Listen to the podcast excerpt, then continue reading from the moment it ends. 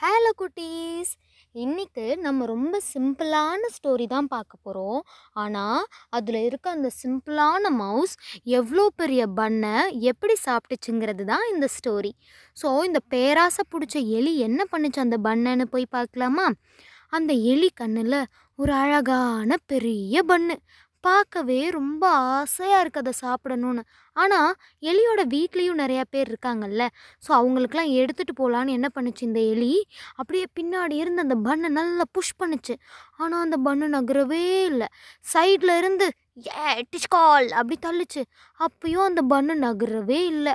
அதுக்கப்புறம் சரி நம்ம பேசாமல் நம்ம முன்னாடி போய் நின்றுட்டு பண்ணை இழுத்து பார்ப்போம் அப்படி சொல்லி இந்த மூட்டைலாம் தூக்குவாங்கல்ல அந்த மாதிரி பண்ணுச்சு.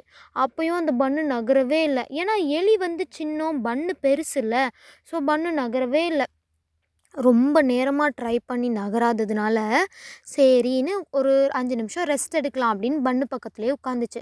பார்த்தா பண்ணுலேருந்து வர்ற ஸ்மெல்லு நம்ம எலியை சும்மா இருக்க விடலை. அப்படியே எலி கொஞ்சம் கொஞ்சமாக கொஞ்சம் கொஞ்சமாக அந்த பண்ணை சாப்பிட ஆரம்பிச்சது.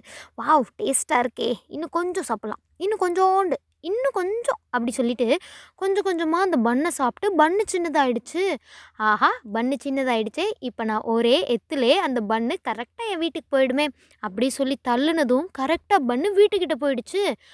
பண்ணு கரெக்டாக வீட்டுக்குள்ளே போயிடுச்சு. ஆனால் முக்காவாசி பண்ணை சாப்பிட்ட நம்மளோட எலி தான் எலியோட வீடை விட பெருசாகிடுச்சு அந்த எலியோட வயிறு. எலியோட வயிறு பெருசாகவும் எலியால் அந்த வீட்டுக்குள்ளே போகவே முடியல. அதுக்கப்புறம் அது வெளியிலே உட்காந்துட்டு அதை அதையே திட்டுக்கிச்சு.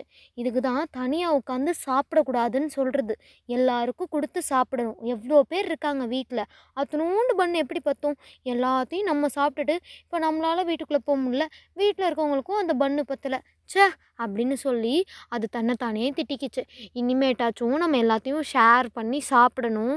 ஒரே ஆளாக உட்காந்து சாப்பிட்டா நமக்கு இப்படி தான் வயிறில் பிரச்சனை ஆகிடும் அப்படின்னு சொல்லி அதுவே திட்டிக்கிச்சான்.